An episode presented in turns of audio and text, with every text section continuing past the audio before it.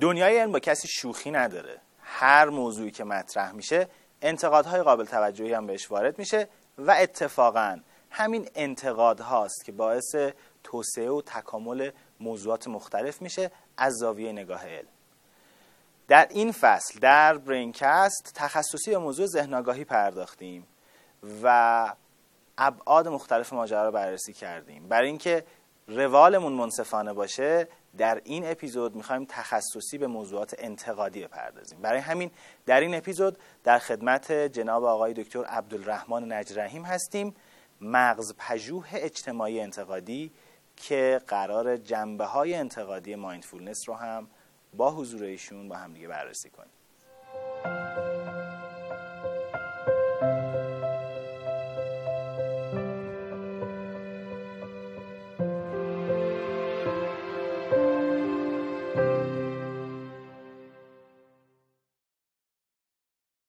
سلام خیلی خوش اومدین به فصل جدید برنامه BrainCast رسانه تخصصی علوم شناختی مغز که می‌خواد در این فصل به موضوع ذهن یا mindfulness بپردازه. من پویا پاکنجات هستم و اینجا استودیو آپارات.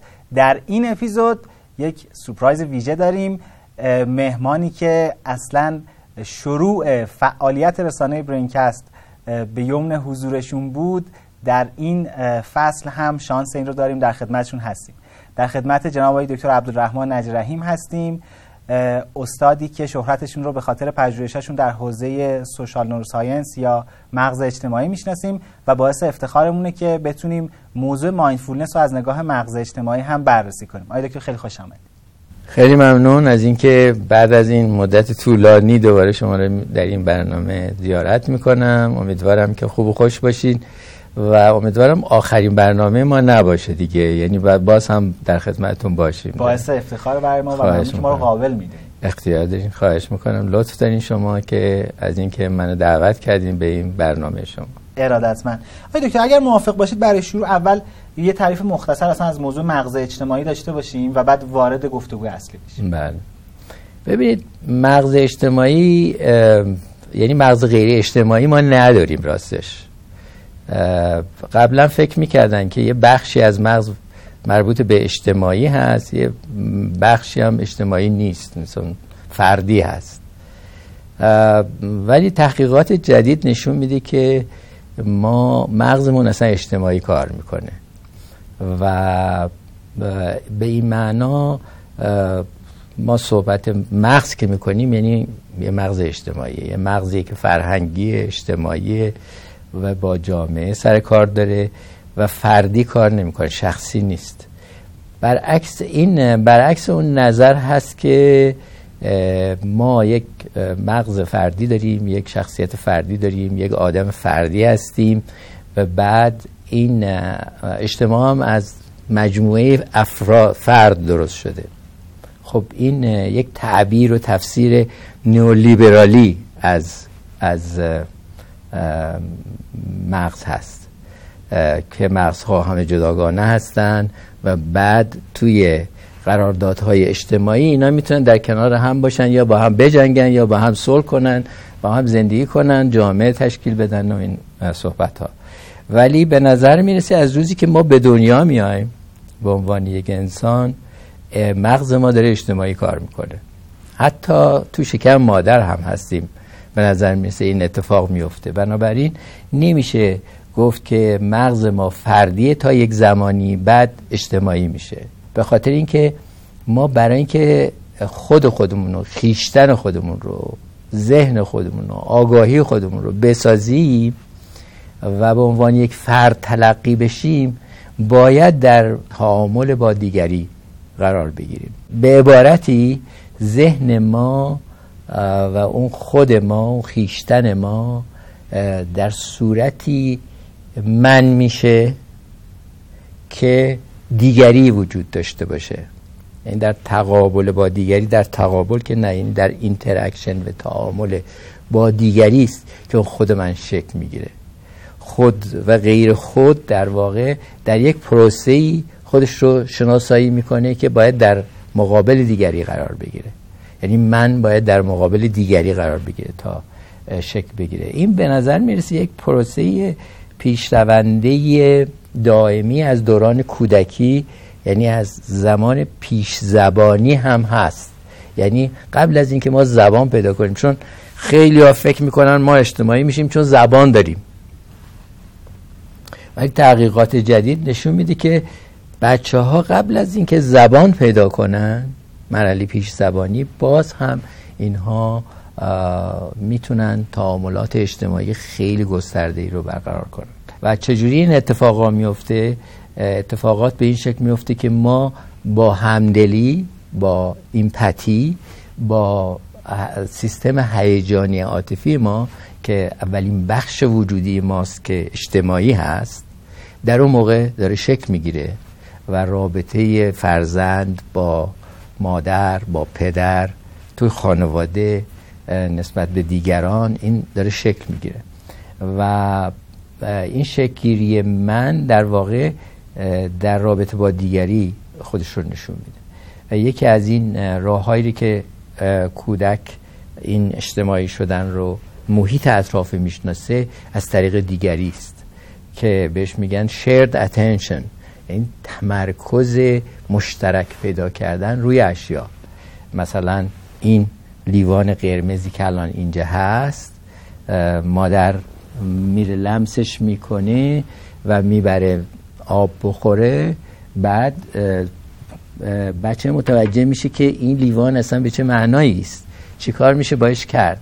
و وقتی که توجه مادر میره به پستانک و اون شیشه شیر و اونو میاره و بچه و این شرد اتنشنی که به طرف اون شیشه شیر به وجود میاد ما بین فرزند و مادر در واقع یک نوع اجتماعی شدن جمع شدن خود رو از راه دیگری شناختن از همون نقطه ها داره شروع میشه. از اون ابتدای کار داره شروع میشه و بعد هی این دیولوپ پیدا می‌کنه رشد پیدا می‌کنه به دیگران پدر میاد تو کار نمی‌دونم بعد هم سالان هم بازی ها میان تو کار. هی این جمع اجتماع و اون چیزی که مغز باید توش رشد کنه بیشتر بیشتر میشه. این توضیحی و... که کردین من قبلا همش تصویری که داشتم جوری بود که انگار جامعه یه شبکه است و هر فرد یا مثلا مغز هر فرد یه نود مستقله ولی یه جوری شما ارائه کردین انگار هر کدوم این نودها هم در همدیگه آمیخته هستن و دقیقا. مستقل از همدیگه نیستن که بخوان با هم یک شبکه رو همین. شما فرد رو نمی‌تونید جدا کنید در یک بیابان بیاب علف قرار بدین و بعد بگین این از خودش کنش اجتماعی کنش انسانی حتی کنش انسانی بخواد بروز بده یعنی یه فرد در یک جای ایزوله هیچ وقت نمی‌تونه توانایی های بیولوژیک ژنتیک و هر چیزی که حسابش کنین رو به منصه ظهور برسونه. بحثی که به صورت موزاییکی ما در کنار هم قرار گرفتیم و بعد خودمون شخصیت کاملی داریم و بعد یه فرد به صورت یک واحد کامل هست و این واحد کامل در حالا میاد تعامل پیدا می‌کنه با واحدهای دیگه تا کامل که اینها می‌تونن با همدیگه بعد اجتماع رو تشکیل بدن. یعنی فرد واحد اجتماع است و این دقیقا همین چیزی که ما الان توش زندگی می‌کنیم و ازش انتقاد می‌کنیم. این من انتقاد می‌کنم. یه جامعه کاملا نیولیبرالیزه شده که نه تنها در کشورهای مترقی این اتفاق افتاده در جهان به غرب هست. در جهان سوم به طرز وحشتناکی این مسئله داره پیشرفت می‌کنه. حالا می‌تونیم معادله هاش رو براتون بگیم در زمینه mindfulness که اگه بخواید صحبت کنید.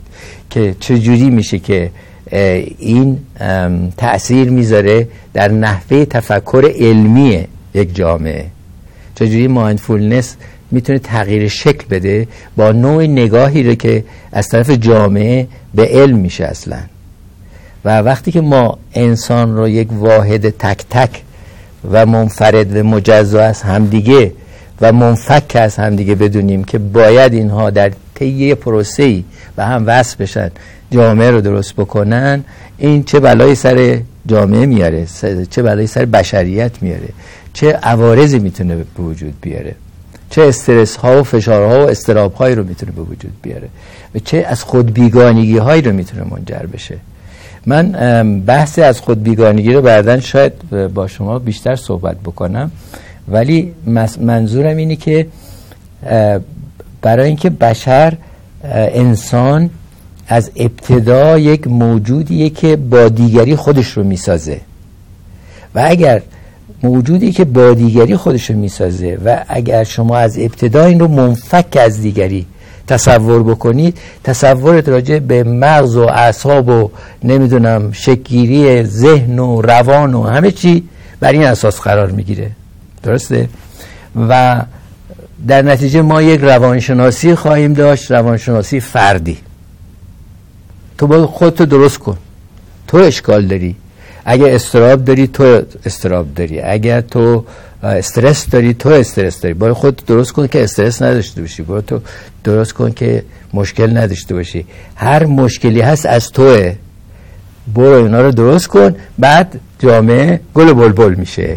یعنی هر فردی اگه سعی کنه خودش رو طبق این اصول اگه این اصول رو مراعات کنه. یعنی از نظر دستورات روانشناسی هم که امروز کم نیست. همه دارن دستورات روانشناسی. شما 99 درصد کتاب های روانشناسی رو نگاه کن همش توضیح المسائله برای اینکه تو چجوری زندگی خوب زندگی کن که بتونی برای جامعه مفید باشی. بتونی استعدادها تو پرورش بدی. بتونی توانایی ها تو زیاد بکنی. می‌دونی همش برای اساس دیگه. یعنی تو مقصری اگر نکردی اگر نشدی چیزی اگر آدم نشدی تو مقصری. چیز دیگه مقصر نیست. یعنی جامعه جامعه همیشش درسته پرفکته سر جاشه و فقط تو باید درست بشی توی میان. به این روانشناسی 99 درصد روانشناسی مملکت ما رو تشکیل میده.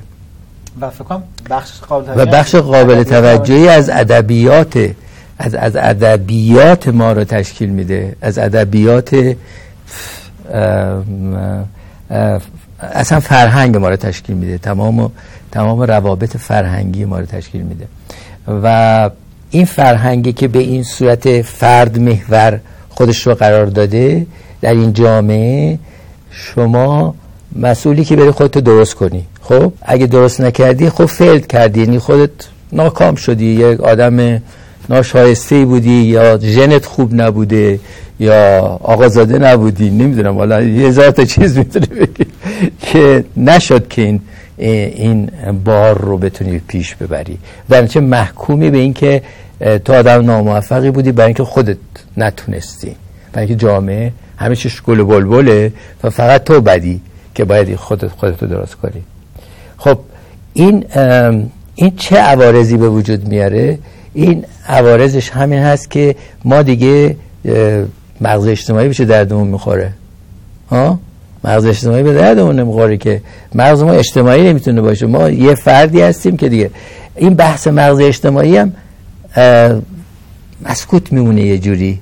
و کسی بهش توجه نمی‌کنه. و همه میرن سر این که هر چیز پیدا کنن یه دستورالعملی پیدا کنن از روی اون دستورالعمل توجهشون رو بالا ببرن تمرکزشون رو بالا ببرن نمی‌دونم هوششون رو بالا ببرن هوش اجتماعی پیدا کنن هوش هیجانی عاطفی پیدا کنن. همه جو کتاباش هست دیگه. شما چیکار بکنی که هوش هیجانیت بالا بره؟ مدیریت هیجانی عاطفی پیدا کنی. تازه من فکر کنم که این اینا همش باز حالت متعالی و مترقی ماجراست. یه طرف دیگه ماجرا هست که حتی در همین حد هم هیچ دغدغه‌ای وجود نداره و من خاطرم هست شما توی روزنامه شرق یه مقاله نوشته بود درباره اینکه مردم به گونه‌ای دارن انگار ذهنشون رو از دست میدن دارن زامبی میشن. نسبت اینو من می‌خواستم ببینم کجاست. ما چطوری می‌تونیم متوجه بشیم که خب یکی اینکه الان باید چیکار بکنیم؟ یعنی ما الان متوجه هستیم که ما همه در هم تنیده هستیم و مستقل از هم نیستیم.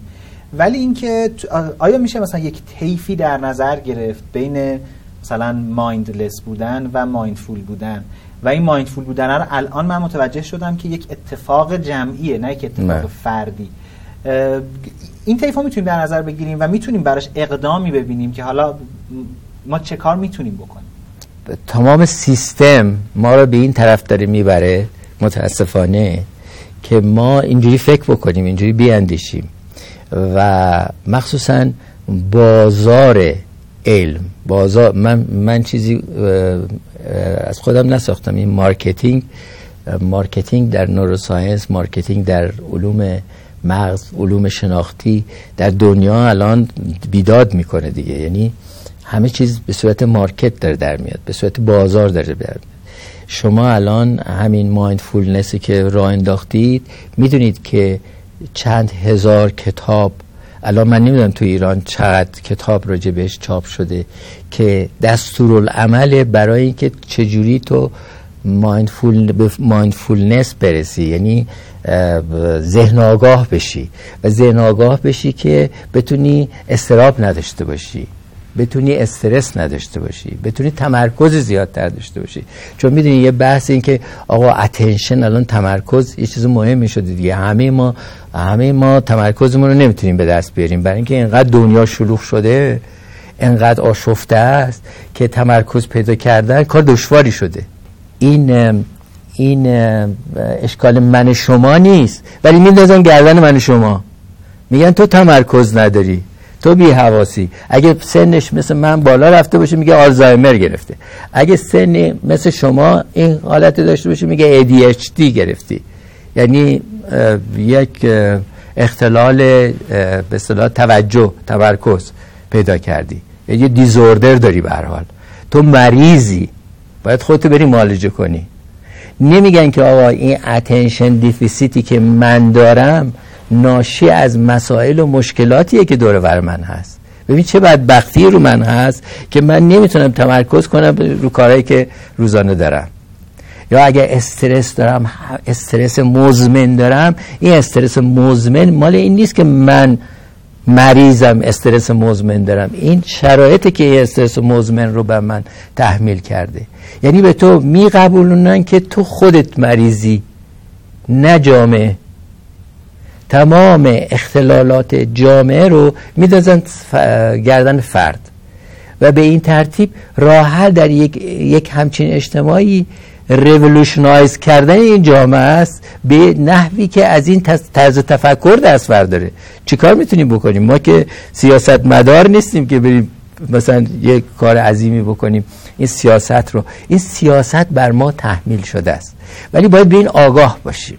من منظور من همش اینه که اولین مرحله اینه که ما هر اقدامی بخوایم بکنیم در برنامه هایی که شما دارید در برنامه هایی که مثل مال شما ساخته میشه باید مردم رو به این موضوع آگاه بکنید. یعنی حتی اگر که آگاهی دادن صرف شخصی از اون تمرین های بهبود توجه و تمرکز و mindfulness استفاده می‌کنن حواسشون باشه که اینها در هم تنیدن با دیگرانی که من خیلی جالب شد. الان یه مطالعه یادم اومد که بعضی از پژوهشگرایی که تو حوزه mindfulness کار می‌کردن رفته بودن روی این موضوع کار کردن که افرادی که تمرین های mindfulness انجام میدن حالا در کنار همه اون مزایایی که داره مثل اینکه سطح توجهشون کیفیت خوابشون اینا بهبود پیدا می‌کنه چه ویژگی های دیگهشون تغییر می‌کنه و نوشته بود که به سمت رفتارهای خودخواهانه میرن.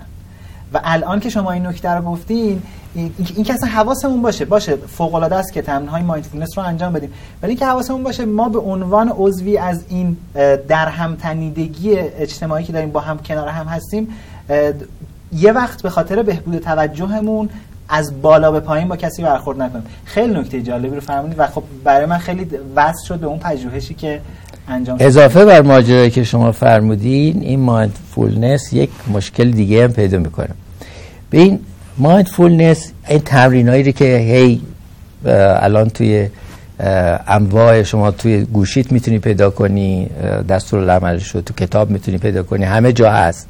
یعنی یک ویروس وحشتناکیه که افتاده به جون جامعه. این یه مثل مسکن میمونه در جامعه ما. یعنی مثل, مثل اینکه آسپرین آستامینوفن شما داریم بخوری خب میری یه دقیقه میگه که کشمش بجو نمی‌دونم نمی‌دونم نفس تو توجه کن نمی‌دونم یه همچین کارهایی بکن. بعد ببینی آه یه ذره آره یه ذره توجهتم بهتر شده یه ذره ریلکس شدی دیگه. با آینده فکر می‌کنی به زبان حال داری فکر می‌کنی دیگه آینده و گذشته و اینا رو. حالا فعلا تعطیلش کردی. فقط به تنفست به بدنت به نمی‌دونم به body ت داری توجه می‌کنی. خیلی خوب. خیلی خوبه خیلی عالیه. ولی تو چقدر می‌تونی زمان زمان برای این کار بگذرونی؟ خب کوتاه دیگه. و این آرامشی که بهت میده چقدره؟ حتی شاید یک ساعت هم نکشه. دوباره همون ماجراست دوباره همون تنش ها دوباره نارامی ها دوباره جامعه در هم ریخته تمام تمرکزت به هم ریخته باز دوباره میری یه mindfulness دیگه می‌کنی یه ذره یه مسکن دیگه می‌خوری یه ذره حالت بهتر میشه. یعنی در نهایت این راه حلی رو که mindfulness برای آرامش ما داره میده مثل یه مسکن میمونه. حالا اگه این تو مسکنه رو زیادی مصرف کنی بهت میگن چی؟ بهت میگن تو معتادی دیگه. یعنی معتاد میشن با با قرص با قرص آسپرین نمیشه معتاد شد. با استامینوفن نمیشه یعنی معتاد شد. مصرف آره سو مصرف ذهن آگاهی پیدا میشه. سو مصرف ذهن آگاهی چیه؟ یعنی تو کار زندگی تو ول کنی از صبح تا شب بشینی مدیتیشن کنی دیگه یعنی در مراقبه باشی. با خودت در, در جدال حال باشی. آینده و گذشته و همه هم ول کنی. خب خب این این این میشه این ضرر اینه دیگه. یعنی این صدمه ای که بهت داره می‌زنه. این این mindfulness می‌تونه به تو صدمه بزنه پس. همون قدر که می‌تونه بهت یک لحظه ای کمک بکنه. برای همینه که به نظر من علمی که ما از mindfulness داریم به به غلط داره توی جامعه استفاده میشه. و فقط جای برای خیلی خالیه. خالیه. برای اینکه یک مقدار کاسبی شده برای برای بازار. برای بازار market سیستم سرمایداری امروز. یعنی دارن ازش استفاده می‌کنن. و در ضمنم این مسئله آموزش بودایی شرقی خیلی exotic رو بهش یه پوشش یه لفافه خیلی امروزی میدن. قشنگ باید بسته بندی می‌کنن و تحویل جامعه میدن که فرد محوره. و فرد محور به این معنا که نه که به فرد آزادی داده بشه. چون آخه یک مبحث اینه که ما به فرد آزادی میدیم. این چه جور آزادیه؟ این در واقع در بند کردن انسان ره آزادی در موقعیه که تو بتونی خود تو اکسپرس بکنی توی جامعه و جامعه داشته باشید اون تو رو اکسپرس کنه. و بیان متقابل همدیگه باشین. یعنی تو احساس بکنی نیازهات داره اونجا شادی رو با مدیتیشن پنج دقیقی ده دقیقی به دست نیاری. شادی توی جامعه به دست بیاری. خوشحالی و شعف رو در اونجا جستجو کنی. خوشبختی رو در اونجا جستجو کنی. در دیگری جستجو کنی. این بهت رهایی میده آزادی میده. انسان با جمع بودنش تونسته این همه خلاقیت ها داشته باشه این همه اکتشافات داشته باشه این همه پیشرفت داشته باشه. اگر اگه تک تک بودن که نمی‌تونستن به این همه اکتشافات و پیشرفت ها برسن. بنابراین رهایی ما رهایی ما انسان ها موقعی میسر میشه که ما بتونیم اجتماعی بودن رو تجربه بکنیم و اجتماعی شدن رو به, به طور به طور عملی تجربه بکنیم. یعنی اجتماع یک محیط پرورشی برای ما باشه یک محیطی باشه که بتونه آرزوها میلها شعفها نمی‌دونم همه چیزهای خوب زندگی ما رو تأمین بکنه. نه اینکه من برم زور بزنم با مدیتیشن خودم رو شاد نگه دارم تا برم هشت ساعت بیشتر کار کنم. بیشتر بودم بیشتر عرق بریزم بیشتر استرس به من وارد بشه. یه جامعه ایدئال که برای رهایی انسان هست سعی می‌کنه که شرایط رو براش به وجود بیاره که این به رهایی برسه. نه اینکه بره مثل تریاکی ها بشینه تریاکشو بکشه تا به شادی برسه. این عین این میمونه. و مایندفولنسی که امروز تو بازار داره عرضه میشه مثل همون تریاکه به نظر من. منتها با دوز کمش بهت میدن که زیاد معتاد نشی. و اگه معتاد بشی بعد حالت حالت هم بد میشه. یعنی بعد از صبح تا شب بشینی مدیتیشن کنی. از صبح شب تا صبح باید بشینی در زیج باشی در نمی‌دونم در لحظه فرو بری. و یه نقطه نگاه کنی و به به بدنت مثلا فکر بکنی. خب این نمیشه همیشه. و فقط تو این relaxation می‌تونی به مدت کوتاهی پیدا کنی. ولی اگر جامعت جامعه عالی باشه خوبی باشه و قابل تحملی باشه نه ایدئال حالا. ایدئالیسم رو بذاریم کنار. در اون حدی باشه که استرس ها تو بخواد بزدایه. و و تو به عنوان یک scientist فکر بکنی آقا فقط این آدم نیست که باید اینجوری بشه تا همه چی درست بشه. باید جامعهش هم درست بشه. چرا هیچ نوروساینتیستی نمیره فکر بکنه آقا استرس محیطی رو چجوری میشه کم کرد که آدم حالشون خوب بشه؟ چرا سرنا رو از سر گشادش همیشه ما می‌زنیم؟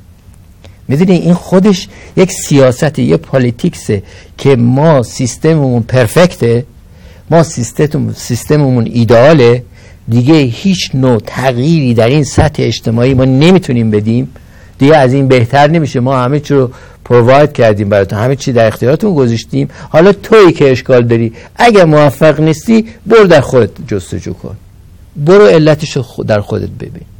این بزرگترین نقص سیستم neuroscience cognitive science نه همه چیز هست. ما یه ذره امیدوار شده بودیم با این embodied cognition یه ذره وضع ما بهتر بشه. اساس شناخت بدنمند که این بدنی که تو رو در تماس با جهان بیرونت قرار میده و از راه بدنتی که تو با دیگران در ارتباط قرار می‌گیری. و من شما رو از روی خنده هاتون از روی لبخند هاتون از روی روش صحبت کردنتون و از منرتون می‌تونم یک ذره از مکنوناتتون از دروناتون به دست من بیاد. یا چیزهای مشترکی می‌تونیم با هم پیدا کنیم. و ما از این طریق بدنمندی که نه تنها بدنمندی محیطمندی کانتکست بندی بستری رو که توش زندگی می‌کنیم از اون راه هست که شناختمون رو گسترش میدیم. و راه دیگه برای گسترش شناخت نداریم. یه بچه تازه به دنیا میاد چجوری می‌خواد شناختش رو گسترش بده؟ فقط از راه دیگری گسترش میده. پس من وابسته به دیگری هستم. من نمی‌تونم تک خودم رو تکمیل کنم. من تک نمی‌تونم attention system م رو expand کنم. من تک نمی‌تونم حافظم رو بالا بکنم هوشم رو بالا ببرم نمی‌دونم هزار کار دیگه با درون خودم بکنم. تنهایی این کار انجام پذیر نیست. در حالی که تمام این دستور های mindfulness امروز تنهایی انجام دادنه. تو به دیگری احتیاج نداری. بشین به بدن تمرکز کن. بابا این بدن من به بدن دیگه وابسته است. با بدن دیگه کار می‌کنه. من بسیاری از کارهایی که شما می‌کنید بدن من یاد می‌گیره اون کار رو انجام بده. موزیسین ها دیدید چجوری با از هم دیگه یاد چیز می‌کنن از اکو می‌گیرن از از رزونانس. ببینید یک چیز مهم سایکولوژیکی که امروز پیدا شده اینی که ما چجوری با همدیگه رزونانس پیدا می‌کنیم. تنین پیدا می‌کنه. افکار ما حرکات ما منش ما در دیگری تنین پیدا می‌کنه و اون تنینه دوباره به ما برمیگرده. دوباره این تنینی که من میدم به دیگری برمیگرده و این اینجوری توی اجتماع پخش میشه. مثل اینی که مثلا فرض کنید شما در اموشن های ساده ما می‌دونیم یکی عدسه بکنه دیگران هم به عدسه میفتن یا سکسکه بکنه به دیگران هم به سکسکه میفتن یا یا به حال یه چیزایی هست که وایرال میشه به قول معروف امروزی که بچه های امروز میگن وایرال میشه. یعنی کارهای ما همه وایرال میشه توی جامعه. و در نتیجه من فرد نیستم. من بلا فاصله اون چیزایی که از من بروز می‌کنه به دیگری سرایت می‌کنه. و این سرایت های سریح هست که یک جامعه رو شکل میده. ما واحد های تک جدا افتاده از یک دیگه نیستیم. بنابراین من اگر اشکالی پیدا کردم فقط مربوط اشکال من نیست. با اون جمعی هم که توش هستم بزرگ شدم رشد کردم جامعه ای که توش پرورش پیدا کردم. و همه اینا ارتباط داره. اگه من دروغگو شدم من دروغگوی ذاتی می‌تونه نباشم. تو اون جامعه یاد گرفتم چجوری دروغ بگم. برای اینکه دروغم خریدار داره. و چون خریدار داره میشم دروغگو. میگن نه تو دروغگو زا... به ذات هستی به فطره هستی. برو خودتو درست کن. بسیار دکتر اگه موافق باشین یه آیتم خیلی کوتاه ببینیم بعد دوباره برگردیم اگر به پژوهش های علمی با موضوع مدیتیشن یا ذهن آگاهی علاقه دارید تبریک میگم. جای درستی اومدین. سلام. من نادیا انتخابی هستم روانشناس و مدیر آرامیا آکادمی. در آرامیا آکادمی ما به دنبال جمعآوری شواهد علمی برای تعیین اثر بخشی مدیتیشن هستیم و سعی می کنیم از نتایج پژوهش های علمی استفاده کنیم تا دوره های مدیتیشن موثری رو تدوین کنیم. چون هدف آرامیا اینه که مدیتیشن به دور از خرافات و به دور از موضوعات شبه علمی در جامعه ترویج پیدا کنه تا افراد بیشتری بتونن از مزایای مدیتیشن بهره بشن. اگر دوست دارید در پایاننامه ارشد یا دکترا یا سایر پژوهش های علمی خودتون. به موضوع مدیتیشن یا ذهن آگاهی بپردازید. بدونید که آرامیا آکادمی همراه شماست و خدمات ارزنده رو به شما ارائه می‌کنه. چه خدماتی؟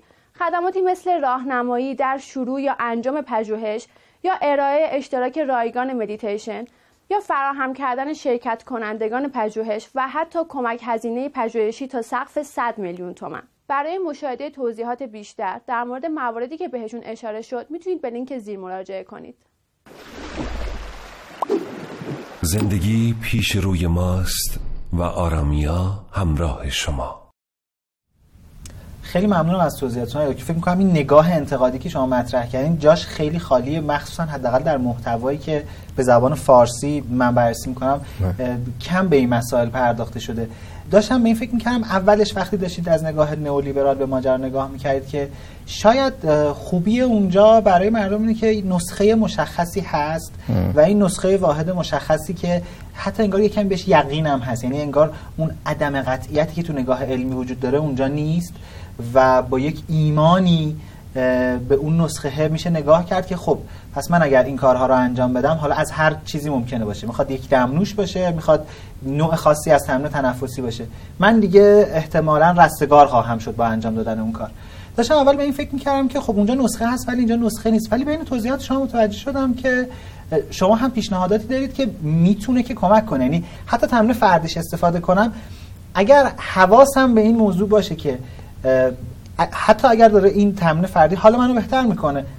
ولو به عنوان یک مسکن اگر بستش بدم به اون نگاه اجتماعی که این حال بهتره رو مثل همون مثالی که زدید درباره مثلا سکسکه کردن که مصریه خب می‌دونیم خنده هم مصریه. اگر من واقعا سطح هیجانیم بهبود پیدا کرده اگر هوشیار باشم به اینکه من با انجام دادن این تمرین های مایندفولنس می‌تونم روابطمو بهبود بدم می‌تونم اجتماع بهتری داشته باشم. می‌تونم کنشگر اجتماعی فعالتری باشم. دیگه خیلی ماجرا متفاوته با اون حالتی که من استعاره تریاک استفاده کنم من معتاد بشم به تنها بودن و اینکه فقط صرفا در تنهایی خودم رو پالایش کنم.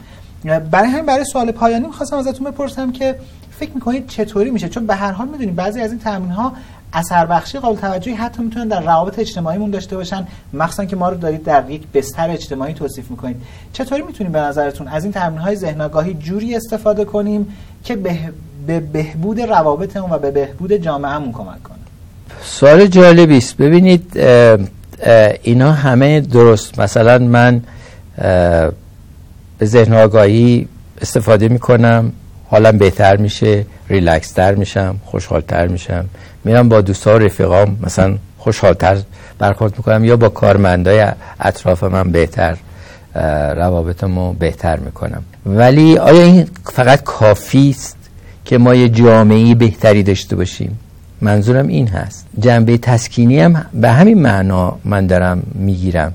یعنی شما آدم ها رو با یک وسایلی فعلا آمادهشون می‌کنید برین دوباره همون کارها رو با همون شکل و نظام خاص اجتماعی که دارن انجام بدن. ولی این دفعه که میرن یه ذره چیرفول خنده داشته باشن که خنده به دیگران سرایت کنه نمی‌دونم فلان. ولی اصل موضوع همونجا هست. یعنی اصل موضوع اینی که اون چیزی که داره استرس رو به وجود میاره اون چیزی که داره اون استرابه رو به وجود میاره در ارکان اون نظام وجود داره. شما اونا رو از بین نبردین. شما فقط تونستین یه تسکینی ایجاد کنید. یعنی شما به عنوان یک فرد. ولی شما باید بدونید به عنوان یک فرد اون آگاهی اینجاست به نظر من. که بدونید آقا این دستور عملی که بهت دادن تو هم انجام میدی میری یه ذره موفق تر هستی چاره کار نیست. چاره کار نیست. چاره کار یه جای دیگه است. دارن تو رو یه جور گول می‌زنن. میگن چاره کار اینه. میگن تو تو اشکال داشتی حالا خوب شدی. fix شدی حالا برو کار تو انجام بده. تو یه مهره هستی که حالا fix ت کردن ماشینی هستی که پیچ مهرت رو سفت کردن حالا برو دوباره همون کار انجام بده. ولی نه تو ماشینی نه اون جامعه جامعه machinery اونجوریه یه جامعه ما داریم راجع به یه جامعه انسانی خوشحال و خوشبخت داریم صحبت می‌کنیم. و اون خوشبختی در گروه اون جامعه که کمتر روی افرادش استرس های نامفید استرس مفید هم داریم دیگه. استرس های نامفید وارد بکنه. استراب های گسترده مزمن بهش وارد بکنه و این رو به این روز برسونه. من منظورم این آگاهی این آگاهی هست که فکر بکنیم که اینها همه این دستور هیچ کدوم ما را به سعادت و رستگاری نخواهند رسون. و اینجوری فکر نکنیم که ای من عقب افتادم این کار نکردم اگه این کار می‌کردم حالا موفق تر بودم. الان مثلا میلیاردر می‌شدم درخشان تر می‌تونستم.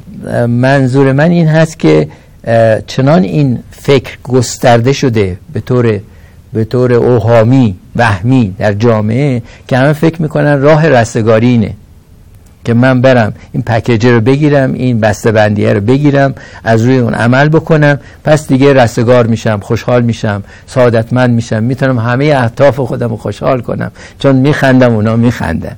می‌دونی؟ یعنی این ما رو به یک توهم میرسونه به یک توهمی که ما از این راه می‌تونیم که به همه سعادت هایی که می‌خوایم برسونیم. و این خیلی مسئله مهمیه. و یک نکته ایرم که باید توی جامعه ما بهش توجه بکنیم اینی که بسیار بسیار کارهای علمی بسیار خوبی در زمینه مایندفولنس انجام میشه. برای اینکه خب سیستم اتنشنال سیستم اموشنال و سیستم هایی که به اصطلاح regulation می‌کنن self رو ما می‌تونیم ریشه های اینها رو از راه این علم بفهمیم. علم ناقصی که هنوز ما خیلی چیزا راجبش نمی‌دونیم یهو میاد وارد بازار میشه. یهو میاد وارد بازار میشه marketing. یعنی همه میان بسته درست می‌کنن که پول در بیارن از توش. و بعد این علم ناقص مخصوصا در کشورهای مثل کشورهای جهان سوم مثل مال ما بدتره همه چیزهای ناقص علمی که هنوز باید در پژوهشگاه ها در دانشکده ها در جاهای علمی مورد تحقیق دقیق قرار بگیره فوری اینا میاد تو بازار. نقد بزرگ من به جامعه ما از نظر علم نوروساینس و علوم شناختی اینه که آقا اینا چرا به سرعت همه بازاری میشن؟ بذارین اینا برن تو اول تحقیق بشن. تحقیق درست بشن بعد وارد بازار بشه. یعنی بلا فاصله شما اینا رو وارد market می‌کنید و مردم هم گول می‌خورن میرن می‌خرن. برای اینکه همه جای دنیا میگن آه mindfulness mindfulness mindfulness ذهن آگاه ذهن آگاهی ذهن آگاهی. همه فکر می‌کنن ذهن آگاهی دیگه جواب همه مسائلشون رو میده. بسیار خیلی ممنونم. نکته که درباره پژوهش گفتین ما اتفاقا خبر خوب اینه که برینکست با همراهی آرامیا که یه مجموعی داره تو حوزه ذهن آگاهی فعالیت می‌کنه گرانت های پژوهشی در نظر گرفته برای پژوهشگرایی که بخوان این حوزه رو واقعا جدی بررسی کنن و اتفاقا اگر افرادی مثل شما با این نگاه انتقادی بتونن به پژوهشگرا مشاوره بدن اتفاقی که میفته اینه که از اون ماهیت تسکینی خودش می‌تونه خارج بشه و این نگاه انتقادی مثلا خیلی جاش خالیه. خیلی ممنونم که دعوت ما رو پذیرفتین آقای دکتر. این تقریبا دو سالی که من شانس اینو دارم به بهانه برینکست باهاتون گفته بکنم و این ده سالی که من هم یادداشتاتون رو دنبال می‌کنم هم به واسطه اون دو سلسله جلسات ادواری علوم اعصاب اجتماعی معاشرت های بیشتری داشتیم مدام دارم به این فکر می‌کنم که جدا از برنامه سازی که فوق العاده است و کتاب ها شاید نیاز باشه امروز یک کمپینی یک انجیوی یک بله. اجتماعی که حداقل افراد هم دغدغه بتونن کنار هم دیگه باشن خیلی خالیه و ازتون درخواست می‌کنم به نوعی در کنار شما بتونیم شانس این داشته باشیم بله. به هر نحوی چه رسمی در وزارت کشور چه بین در هر جایی بتونیم یک اجتماعی با این هدف بسازیم. بله اجتماعی بسازیم. حالا ما گفتیم مغز پژوهی. اول گفتیم مغز پژوهی بعد گفتیم مغز پژوهی اجتماعی. الان می‌خوام بگیم مغز پژوهی اجتماعی انتقادی. یعنی انتقادی رو بهش اضافه کنیم. به نظر من انتقاد چیز بسیار خوبیه. برای اینکه سازنده است. ما الان به بحران بحران هایی که برمیخوریم باید انتقاد کنیم ازش که درست بشه دیگه. وگرنه اگه انتقاد نکنی درست نمیشه. ما داریم وارد یک ماجرایی میشیم که به نظرم روز به روزم داره گسترده تر میشه و اینها ممکنه عوارض و بلایایی رو موجب میشه بشه بعدا که بعد دیگه جلو گرفتن از اونا کار مشکلی باشه. و باید انتقاد باشه توش. و این انتقادی که به نظر من هر چیزی زود وارد مارکت نشه. و اینجور ما تسخیر نشیم. همش خرید و فروش. می‌دونید یک scientist باید آزاد باشه رها باشه از بازار تا بتونه پژوهش درست بکنه. پژوهشی که جهتدار به طرف بازار باشه همیشه دنبال یه نتیجه هست که بازار رو راضی نگه داره. نه حقیقت رو نه به سوی حقیقت باشه. حقیقت ناب نه به طرف حقیقت ما حرکت کنیم. ولی به طرف بازار بازار حقیقت نیست بازار سود می‌خواد. هر چی که سود بهش بده میره طرف اون. آیا علم هم همش به طرف سود بره؟ علم میشه. دیگه علم نیست. یعنی ما از جنبه علمی کارها میکاهیم با بازاری کردن اونها. و این چیزی که ما باید مراقب باشیم امروز. و بسیار بسیار باید آگاهانه حرکت بکنیم. امیدوارم با کمک شما بتونیم اون مجتمع ها هم به وجود بیاریم که اینجوری فکر بکنن و یه مقدار به فکر علم باشن. علم به عنوان یک چیزی یه پایه‌ای که برای رستگاری انسان لازمه. برای که حقیقت جوه. یعنی من scientist پولی که اون کار به من میده من نمیرم دنبال اون. یا سودی که از اون می‌برم نمیرم. میرم که حقیقت رو کشف کنم یعنی حقیقت نسبی رو کشف کنم حداقل. ولی بازار میره هر چیزی که براش پول میاره profit میاره سود میاره. و اینا رو ما باید اصلا تفکیک کنیم. تو جامعه ما اینا تفکیک نشده. MRI میاد نمی‌دونم فوری وارد بازار میشه. نمی‌دونم PET scanning میاد وارد بازار میشه. EEG میاد EEG میاد MEG میاد نمی‌دونم هر چی میاد وارد بازار میشه. فوری من می‌بینم تو کلینیکا همه دارن می‌نویسن اینا رو از نظر تشخیصی از نظر درمانی. ای اینا هنوز توی غرب به صورت مراکز تحقیقاتی داره انجام میشه. شما میاری وارد کلینیکت می‌کنی وارد بازار داری می‌کنی این فاجعه است. بعد از مردم پول می‌گیری. ببینید اینا رو ما باید توجه کنیم بهش. اینا نکته های بسیار بسیار مهمیه. خیلی ممنونم ازتون که ما رو قابل دونستین. این اپیزود هم در خدمتتون بودیم. و ممنون از شما که تا اینجا ما رو دنبال کردید.